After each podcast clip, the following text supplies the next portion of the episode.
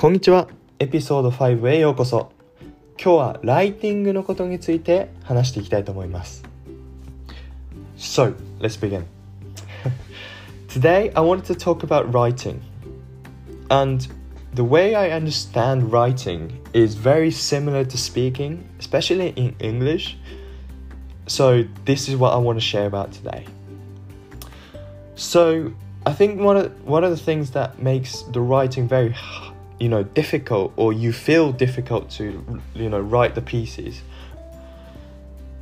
is that um, you sort of have a feeling that you have to be formal or you know you don't have a you don't want to have like a short sentences a lot of short sentences and you have to like you have to feel like you know you have a like a structured quite long sentences and all that. And also if you make mistake it stays on the paper so that looks a little bit bad. Or you know it doesn't have to be paper or emails or something. You know that is you know gives you a little bit more pressure to write a pieces right? But the way i tackle this is i think it's a little bit unique from you know um learning how to you know the grammar and composition structures and all that. The way i tackle this is write like you talk so it's pretty much self-explanatory that um so whenever i come across i had to write so let's say i have to write some sentences for thesis i would first of all clarify what i want to say. So this is exactly what i want to say and put that in my head. And secondly i speak. So i actually speak. Like I will actually say, okay, this A leads to B, and hence um, B leads to C. And I type exactly that. I even speak out when I'm typing it. and, you know, when I speak, it, it, sometimes it's going to be like a little informal. So,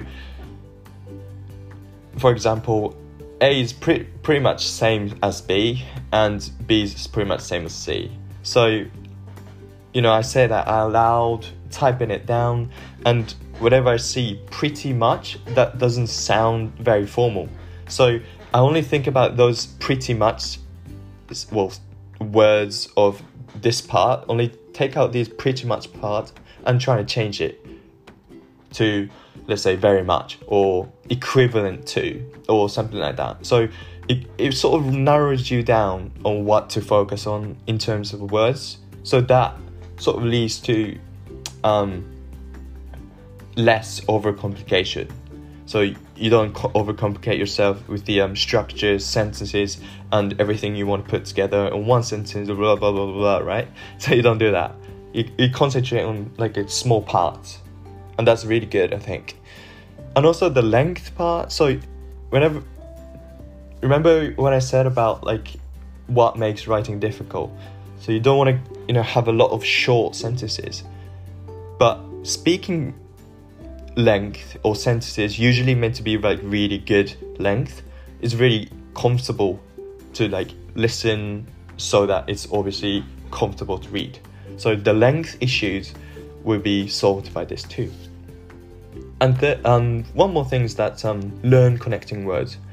So something like because, however, therefore, on the other hand, those like specific words, they really brighten your formality, and also these are things that may be uniquely used for the writing piece. So that really, really puts you on a really good position if you know these words.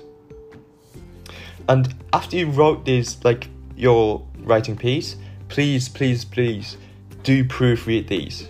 Actually, don't read it, speak out, really. Um, maybe inside your head, you can speak out also. Um, and when you, whenever you're reading it or speaking out of it, if you feel this sentence doesn't, I, I wouldn't say that, or a little bit weird in a structure, um, you can focus on that. You can change your words just like when I said about um, when you're stuck in English episode, that um, you try to change it with the easier words that makes it very easy to read.